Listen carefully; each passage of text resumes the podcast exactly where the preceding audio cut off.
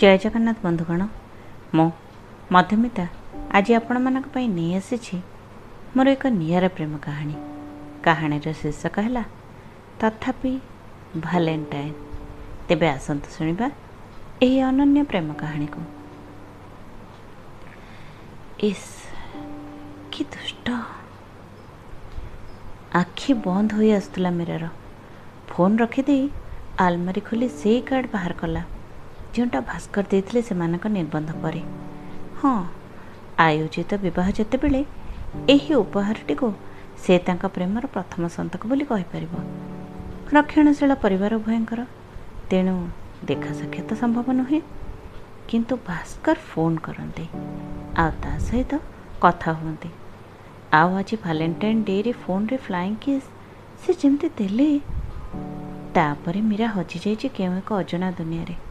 ନିଜକୁ ନିଜେ ଆଉ ଖୋଜି ପାଇନି ଅନେକ ସମୟ ଯାଏ ଭାବିଛି କହିଦେବ ସେ ମଧ୍ୟ କେତେ ଭଲ ପାଏ ତାଙ୍କୁ ସେ ଯେ ତାର ଭବିଷ୍ୟତର ସ୍ୱପ୍ନ ବର୍ତ୍ତମାନର ସତ୍ୟ କିନ୍ତୁ କେଜାଣି କାହିଁକି ନ କହି ରହିଯାଇଛି ବାହାଘର ହେଇଯାଉ ତାପରେ ବରଂ ମୁହଁ ଉପରେ ହାତ ଘୋଡ଼େଇ ନିଜକୁ ସଂଯମ କରି ରଖିଦେଇଛି ଅନ୍ୟାନ୍ୟ କାମରେ ନିଜକୁ ହଜେଇ ଦେବାକୁ ଆରମ୍ଭ କରିଛି।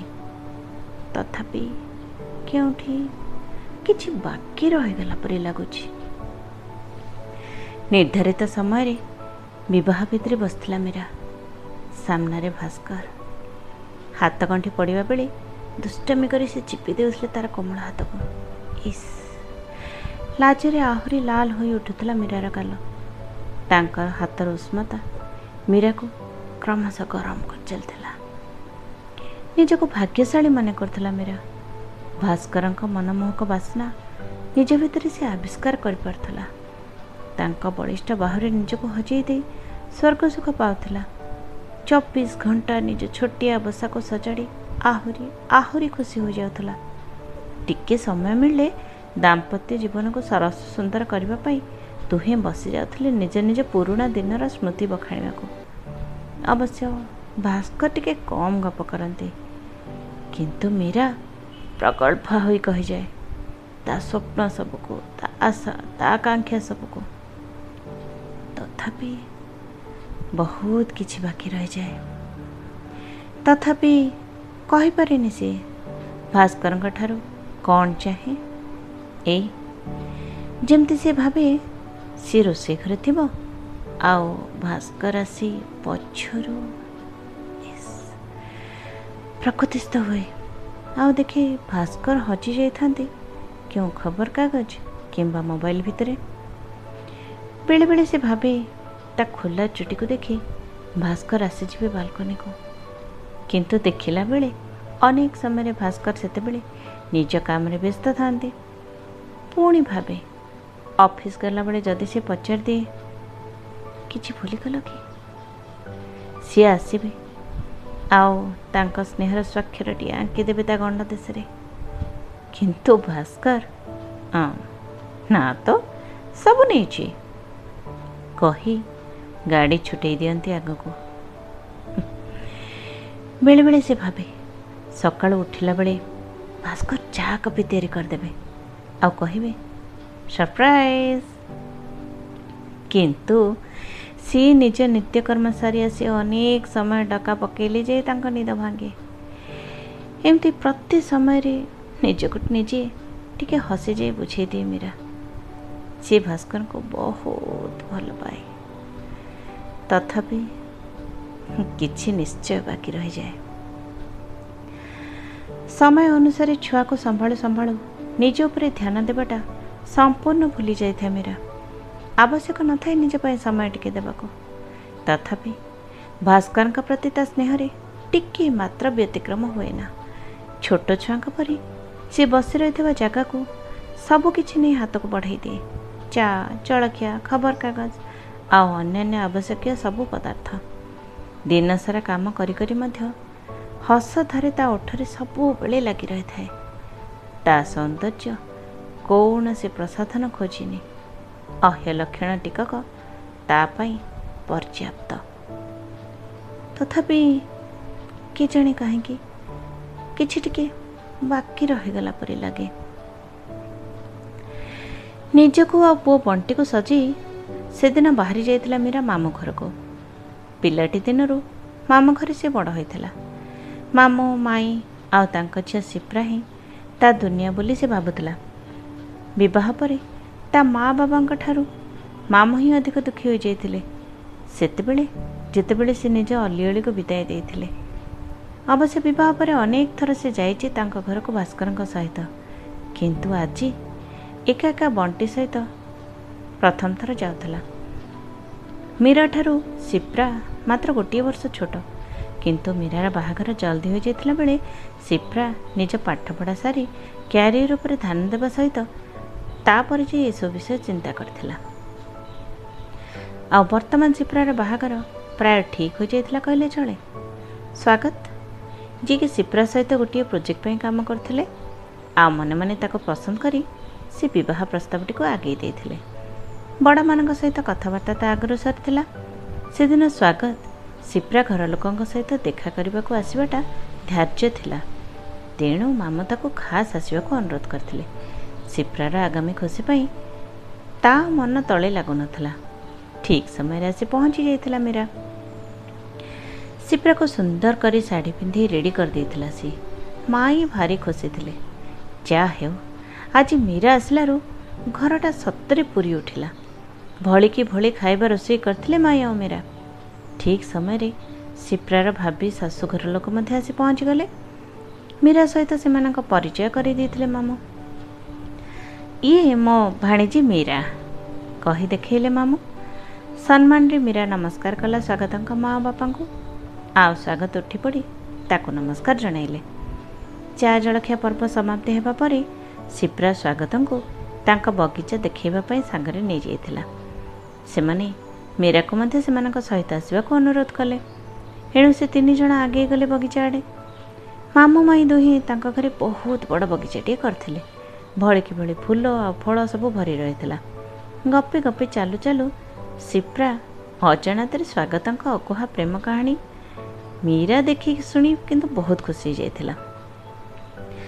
ଯାହା ହେଉ ତୁ ହିଁ ମେଡ୍ ଫର୍ ଇଚ୍ ଅଦର ସ୍ୱାଗତ ବହୁତ ଫ୍ରି ଅଫ୍ ଫ୍ରାଙ୍କ ଥିଲେ। ମୀରାକୁ ତାଙ୍କ ପରିବାର ଆଉ ତା ସ୍ୱାମୀଙ୍କ ବିଷୟ ପଚାରି ବୁଝାଇଲା ବେଳେ ଭାସ୍କରଙ୍କ କଥା ଶୁଣି ଚାଲିବା ବନ୍ଦ କରି ହଠାତ୍ ଠିଆ ହୋଇଗଲେ। ଆଉ ପଚାରିଦେଲେ ଆଉ ଭାସ୍କର ମହାପାତ୍ର ସେ ଦିଲ୍ଲୀରେ ଟ୍ରେନିଂ ନେଉଥିଲେ କି ଗିରୀଶ ମହାପାତ୍ର ତାଙ୍କ ବଡ଼ ଭାଇ ଆଉ ଆଦିତ୍ୟ ମହାପାତ୍ର ତାଙ୍କ ବାପା କି ମୀରା ଖୁସି ହୋଇଗଲା ହଁ ତମେ କ'ଣ ଜାଣିଛ ତାଙ୍କୁ ଅଳ୍ପ ହସି ସ୍ୱାଗତ କହିଲେ I wish I should have not ଛାଡ଼ନ୍ତୁ ସେ କଥା ଆଉ କଥାଟାକୁ ବୁଲେଇ ଦେଲେ କିନ୍ତୁ ମୀରା ମନଟା ଖରାପ ହୋଇ ଆସିଥିଲା ସ୍ୱାଗତ ଏମିତି କାହିଁ କହିଲେ? ସେ ତ ଗର୍ବିତ ହୋଇ କହିବା କଥା ଯେ ସେ ବାସନକୁ ଜାଣିଛନ୍ତି। ଆଉ ଏମିତି କଥାବାର୍ତ୍ତା କଲେ ସେ ପୁଣି ତା ସାମ୍ନାରେ? ଇଚ୍ଛା ହେଉଥିଲା ପଚାରି ଦେବାକୁ। ତାଙ୍କ ଧୃଷ୍ଟତାର କାରଣ କ'ଣ? ତଥାପି କ୍ରୋଧକୁ ନିୟନ୍ତ୍ରଣ କରି ପଚାରିଲା ତୁମ କଥାର ଅର୍ଥ କ'ଣ ସ୍ୱାଗତ? କିନ୍ତୁ ସ୍ୱାଗତ ଭଦ୍ର ଭାବରେ କେବଳ ଦୁଇ ହାତ ଯୋଡ଼ି କ୍ଷମା ମାଗି ବଗିଚାରୁ ଫେରି ଆସିଲେ। ଡ୍ରଇଂ ରୁମ୍କୁ ଆସିବା ପରେ ମାମୁଁ ପଚାରିଲେ କ'ଣ ପିଲାମାନେ ଏଥର ଆଗେଇବା କି? ତାଙ୍କ କଥା ନ ଶୁଣୁ ସ୍ୱାଗତଙ୍କ ବାପା କହି ଉଠିଲେ ଆରେ ସମୁଦେଇ ଆରେ ପଚାରୁଛନ୍ତି କ'ଣ? ଆମ ସ୍ୱାଗତ ପରା ନିଜେ ପ୍ରସ୍ତାବଟାକୁ ଆଣିଛି? ତାଙ୍କର ଏ କଥାରେ ସମସ୍ତେ ମନ ଖୋଲି ହସି ଉଠିଲେ ହେଲେ ମୀରାର ମନଟା କିନ୍ତୁ ଭାଙ୍ଗିଗଲା ପରି ଲାଗୁଥାଏ। ସ୍ୱାଗତ କାହିଁକି ଏମିତି କହିଲେ? କିନ୍ତୁ ସେ ତାଙ୍କୁ ପଚାରିବ ବା କେମିତି? ସ୍ୱାଗତ ତ କଥାଟାକୁ ଏଡ଼େଇ ଦେଲେ। ହେଲେ ଠିକ୍ ସେତେବେଳକୁ ଭାସ୍କର ଫୋନ୍ କଲେ। ସିପ୍ରା ବିଷୟ ସବୁ ପଚାରିକି ବୁଝିଲେ। ମୀରା କ'ଣ କହିବ କ'ଣ ନାହିଁ ସେ କଥା ଭାବିବା ଆଗରୁ ହଠାତ୍ କହି ପକାଇଲା ତମେ ସ୍ୱାଗତ ଯୋଶୀଙ୍କୁ ଜାଣିଛ କି? ସିପ୍ରା ପାଇଁ ସେ ଠିକ୍ ହେବେ ତ? ସ୍ୱାଗତ ଯୋଶୀ ନାଁଟା ଶୁଣିବା ମାତ୍ରେ ଭାସ୍କର ହଠାତ୍ ପାଟି କରି କହିଲେ ଆରେ ଆରେ ତମକୁ ଆଉ କ'ଣ କିଏ ପୁଅ ମିଳିଲାନି? ସ୍ୱାଗତ ଯୋଶୀକୁ ବାହା ହେବ ସିପ୍ରା। ତୁମେ ମାମାଙ୍କୁ କହି ସେ ପ୍ରସ୍ତାବଟାକୁ ସଙ୍ଗେ ସଙ୍ଗେ ଭାଙ୍ଗି ଦିଅ। ଆଉ ଯେତେ ଶୀଘ୍ର ପାରିବ ସେଇଠୁ ଫେରିକି ଚାଲି ଆସ ଭାସ୍କର ଫୋନ୍ କାଟିଦେଲା ପରେ ଯେତେ ଚେଷ୍ଟା କଲେ ମଧ୍ୟ ଆଉ ଫୋନ୍ଟା ଲାଗିଲାନି। ମୀରାକୁ କାନ୍ଦ ମାଡ଼ୁଥାଏ। କ'ଣ ହେଉଛି ଏସବୁ? ସେ କିଛି ବୁଝିପାରୁନଥାଏ। ସ୍ୱାଗତ କ'ଣ? ଯୋଗ୍ୟ ନୁହନ୍ତି କି ସିପ୍ରା ପାଇଁ? ଭାସ୍କର କାହିଁକି ପ୍ରସ୍ତାବଟାକୁ ଭାଙ୍ଗିଦେବା କଥା କହିଲେ? ସେ ବି କ'ଣ କରିବ? ଏ ଦୁଇ ଜଣ ପରସ୍ପରକୁ କେମିତି ଚିହ୍ନିଛନ୍ତି? ଭଲ ନା ଖରାପ ସ୍ମୃତି କିଛି ଅଛି? କିଛି ନ ବୁଝି ନ ସୁଝି ସେ କେମିତି କାହାକୁ କ'ଣ ବା କହିବ?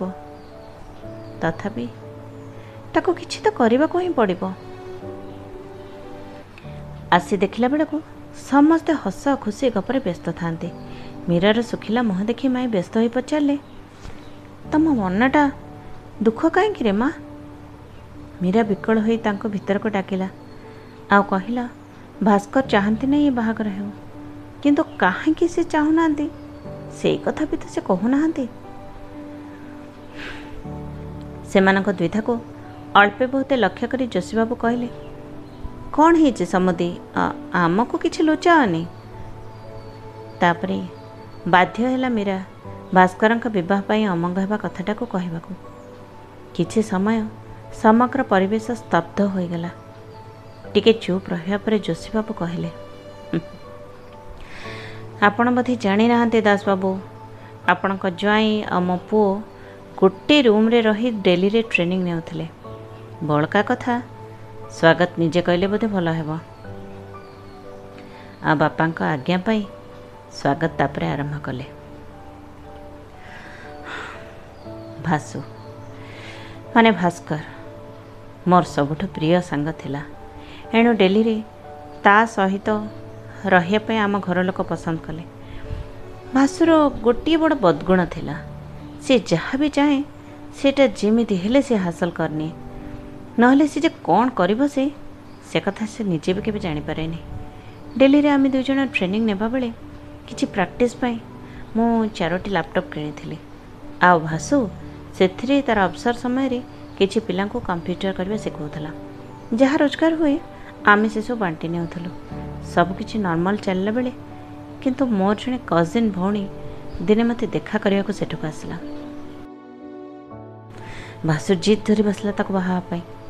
ସିଏ କିନ୍ତୁ ମନା କଲା ଭାସୁ ନିଜ ଜିଦ୍ରେ ଅଟଳ ରହି ମୋତେ ବାଧ୍ୟ କରୁଥାଏ।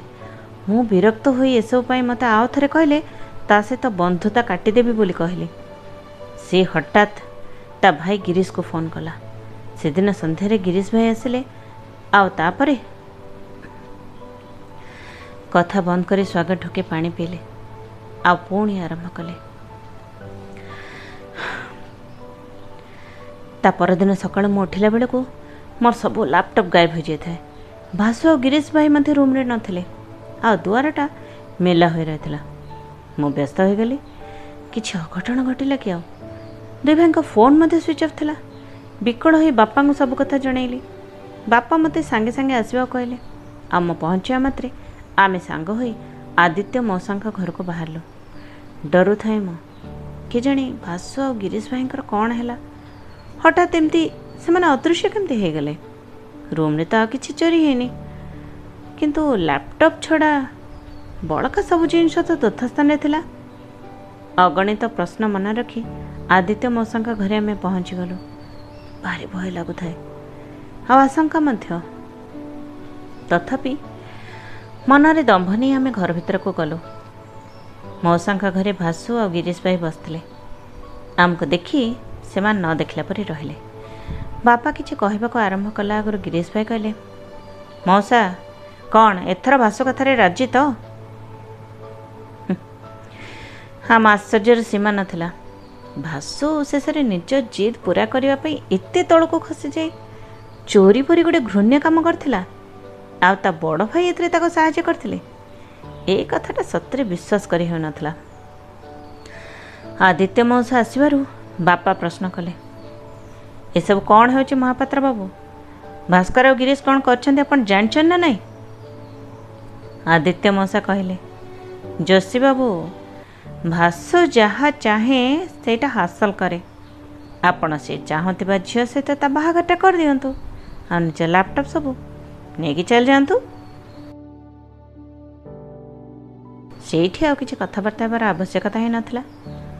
ସାମାନ୍ୟ କେଇଟା ଲାପଟପ୍ ପାଇଁ ଏପରି କୁସଂସ୍କାରୀ ପରି- ପରିବାର ସହିତ କୌଣସି ପ୍ରକାର ଗୋଟେ ସମ୍ପର୍କ ରଖିବା ପାଇଁ ଆମକୁ ବହୁତ ଘୃଣା ଆସିଥିଲା। ବାହାଘର ପରି ଏକ ପବିତ୍ର ବନ୍ଧନ ଫେରେ ଏମିତି?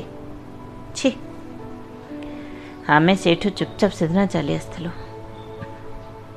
ସ୍ୱାଗତ ଚୁପ୍ ହୋଇ ସବୁ ଶୁଣୁଥିବା ମୀରା ଟିକେ ଚଢ଼ା ଗଳାରେ ଏଥର କହିଲା ମୁଁ ମୁଁ ଏସବୁ କେବେ ମଧ୍ୟ ବିଶ୍ୱାସ କରିବିନି ତମେ ଏମିତି ମିଛ କଥା ସବୁ କେମିତି କହିପାରୁଛ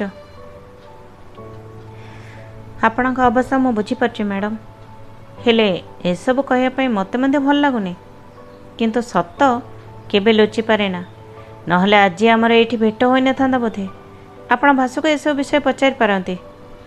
କହିଲେ ସ୍ୱାଗତ।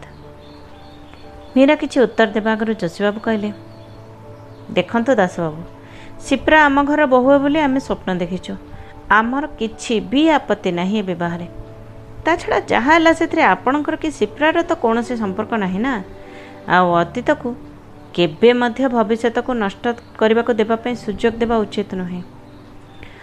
କିନ୍ତୁ ସତ କହିବାକୁ ଗଲେ ମୁଁ ଖାଲି ମୀରାଟା ପାଇଁ ଚିନ୍ତିତ। ଭାସ୍କର ପରି ଏକ ଜିଦିଆ ସଂସ୍କାରହୀନ ପୁଅଟା ସହିତ ସେ କେମିତି ଜୀବନସାରା କଟେଇବ ସେଇ କଥା ଭାବିଲେ ମନଟା କିନ୍ତୁ ଭଲ ଲାଗୁନି। ହାତ ଯୋଡ଼ି ମାମୁଁ କହିଲେ ଖରାପ ଭାବିବେନି ଆଜ୍ଞା। ଆମେ ଟିକେ ପରେ ଏସବୁ ବିଷୟ କଥା ହେଇପାରିବା କି? ପ୍ଲିଜ୍। ସମସ୍ତେ ବୁଝିପାରୁଥିଲେ ପରିସ୍ଥିତିର ଗମ୍ଭୀରତାକୁ। ସିପ୍ରାକୁ କୁଣ୍ଢେଇ ଧରି ଯୋଶୀ ମାଉସୀ ତା କପାଳରେ ଚୁମାଟିଏ ଦେଇ ବାହାରିଗଲେ। ମୀରା ଥରି ଉଠୁଥିଲା। କ'ଣ ସବୁ ହୋଇଗଲା ଭାବି ତା ମୁଣ୍ଡ ଆଉ କିଛି କାମ କରୁନଥିଲା। ତଥାପି ନିଜକୁ ସମ୍ଭାଳି ଦେଇ ମାମୁଁ ଘରୁ ସେ ବାହାରି ଆସିଲା। କ'ଣ? ସ୍ୱାଗତ ସିପ୍ରା ବାହାଘର କଥାଟା ବନ୍ଦ ହେଲା ତ? ଭାସ୍କର ପଚାରିଲେ। ମୋତେ କହିଲନି ତମେ ସେମାନଙ୍କୁ କେମିତି ଜାଣିଛ? ଆରେ ସ୍ୱାଗତ ସହିତ ମୋର ଡେଲିରେ ଟ୍ରେନିଂ ହେଉଥିଲା। ସେ ମୋ ସହିତ ଥିଲା। ତା ଫ୍ୟାମିଲିକୁ ଆମେ ଭଲ ରୂପେ ଜାଣିଥିଲୁ। ହେଲେ ଗୋଟିଏ କଥା ନେଇ ସେ ମୋତେ ଅବଜେକ୍ସନ୍ କଲା। ଆଉ ତାକୁ ବୁଦ୍ଧି ଶିଖେଇବାକୁ ଗିରି ଭାଇ ଆଉ ମୁଁ ତାକୁ ଆଚ୍ଛା କରି ପାନି ଦେଇଥିଲୁ। Well not a good memory ଏତିକି ଶୁଣି ମୀରା ଆଖି ଲୁହରେ ଭରି ଆସିଥିଲା। ତଥାପି ନିଜକୁ ସଂଯମ କରି ସେ ପଚାରିଲା କ'ଣ ଥିଲା ସେ କଥା? ଯାହା ସ୍ୱାଗତ ମାନିଲେନି? ଆଉ ତମେ ଭାଇଙ୍କ ସହିତ ମିଶି କ'ଣ କଲ ତାଙ୍କୁ ପନିଶ କରିବା ପାଇଁ? ସତରେ କ'ଣ? ଚୋରି ପରି ଏକ ଘୃଣ୍ୟ କାମ କରିବାକୁ ହେଲା ତୁମକୁ? ଆରେ ତମେ ସେସବୁ ଜାଣିବା ଆବଶ୍ୟକ ନାହିଁ। ମୋତେ ସେ ବିଷୟ କଥା ପାଇଁ ଜମାରୁ ଭଲ ଲାଗୁନି। ବରଂ ଏତିକି କୁହ ସେ ଯୋଶୀ ପରିବାର ସହିତ ସମ୍ପର୍କଟା ବନ୍ଦ ହେଲା ନା ନାହିଁ ଦେଖ ସେମାନେ ପୁରୁଣା କଥା ସବୁ କିଛି ଧରି ହିଁ ନାହାନ୍ତି ଯାହା କିଛି ହେଇଛି ସେସବୁ ଭୁଲି ସେମାନେ ବାହାଘର ପାଇଁ ରାଜି ଆଉ ସ୍ୱାଗତ ବି ସିପ୍ରାକୁ ବହୁତ ଭଲ ପାଉଛନ୍ତି ଯଦି ତୁମେ ମୀରା କଥା ଅଧାରୁ କାଟି ଏକ ରକମ ଚିତ୍କାର କରି ଭାସ୍କର କହିଲେ ନୋ ୱେ ବରଂ ଯଦି ଏ ବାହାଘରଟା ଏତେ ଜରୁରୀ ତେବେ ମାମୁଙ୍କୁ କୁହ ସେ ମୋତେ ଭୁଲିଯିବେ। ନା ମୋ ବାହାଘର ଆଟେଣ୍ଡ କରିବି ଆଉ ନା ତାପରେ ସିପ୍ରା କି ତାଙ୍କ ସହିତ ଆଉ କିଛି ବି ସମ୍ପର୍କ ରଖିବି। ଏତିକି କହି ଚାଲିଯାଉ ଯେଉଁ ସେ ପୁଣି କହିଲେ ଆଉ ହଁ ସିପ୍ରା ବାହାଘର ପାଇଁ ତୁମେ ଏତେ ବ୍ୟସ୍ତ ହୁଅନି। ମୁଁ ସପ୍ତାହକ ଭିତରେ ସ୍ୱାଗତ ଠାରୁ ବହୁତ ଯୋଗ୍ୟ ପୁଅ ଆଣି ଠିଆ କରିଦେବି ମାମୁଙ୍କ ଆଗରେ। ଚାଲି ଯାଇଥିଲେ ଭାସ୍କର ଆଉ ଗୋଟେ ରୁମ୍କୁ। ମୀରା ଛାତି ତଳେ କୁହର ଜୁଆର। କ'ଣ କରିବ ସିଏ ଏବେ କେବଳ ଯୋଗ୍ୟତା କଥା ନୁହେଁ ଅପିତୁ ସ୍ୱାଗତ ବହୁତ ଭଲ ପାଆନ୍ତି ସିପ୍ରାକୁ ଏମିତି କେମିତି ଭାସ୍କର କହୁଛନ୍ତି ଭୁଲଟା ତ ତାଙ୍କର। ତଥାପି ଦଣ୍ଡ ଆଉ କିଏ ଭୋଗିବ? ତା ଛଡ଼ା ପୁରୁଣା କଥାକୁ ଧରି କ'ଣ କେବେ ବର୍ତ୍ତମାନ ଭବିଷ୍ୟତ କିଏ ଏମିତି ନିର୍ଦ୍ଧାରଣ କରେ ଏମିତି? ସେ ଭାଙ୍ଗି ପଡ଼ୁଥିଲା। ତଥାପି ଲୁହ ପୋଛି ଦମ୍ଭ ଧରିଲା ମନରେ। ମାମୁଙ୍କ ସବୁ କଥା ଏକ ନିଶ୍ୱାସରେ କହିଗଲା। ମାମୁଁ ତାପରେ କିଛି ନ କହି ସେତେବେଳେ ଫୋନ୍ଟାକୁ ରଖିଦେଇଥିଲେ। ମୀରା ସେମିତି ସେଇ ଜାଗାରେ ବସି ରହିଥାଏ। ମାମୁଁ ଟିକେ ସମୟ ପରେ ଫୋନ୍ କଲେ। ମୀରା ମା ଆମେ ସମସ୍ତେ କଥାବାର୍ତ୍ତା ହେଲୁ ରେ। ସ୍ୱାଗତ। ଆମ ଭବିଷ୍ୟତ ହୋଇପାରେ। କିନ୍ତୁ ଭାସ୍କର ତ ଆମ ବର୍ତ୍ତମାନ ନା। ଯିଏ ଯୋଡ଼ି ହେଇନି ତା ପାଇଁ ଯିଏ ମୋ ପରିବାର ସଦସ୍ୟଟି ହେଇସାରିଛି ତାକୁ ଦୂରେଇ ପାରିବିନି ରେ ମା। ତା ଛଡ଼ା ସିପ୍ରା କହିଲା ଭିଣ ହିଁ ଭାସ୍କର ସିନା ତା ଖୁସି ପାଇଁ ତା ଭବିଷ୍ୟତ ପାଇଁ ଟିକିଏ ହେଲେ ଭାବିଲେନି କି ନିଜ ଫାଲତୁ ଜିଦ୍ଟାକୁ ଛାଡ଼ି ପାରିଲେନି? ସିଏ କିନ୍ତୁ ଶାଳୀ ହିସାବରେ ତାଙ୍କ କଳଙ୍କିତ ଅତୀତ ପାଇଁ ନିଜ ସ୍ୱପ୍ନକୁ ବଳିଦାନ ଦେବାର ମାନବିକତାଟା ନିଶ୍ଚୟ ରଖିଛି। ନିଶ୍ଚୟ ରଖିଛି। ମୁଁ ଯୋଶୀବାବୁଙ୍କୁ ଏ ସମ୍ପର୍କରେ ଜଣାଇ ଦେଉଛି। କିନ୍ତୁ ମାରେ ମାରେ ମୋର ଗୋଟେ ଅନୁରୋଧ ରଖିବୁ।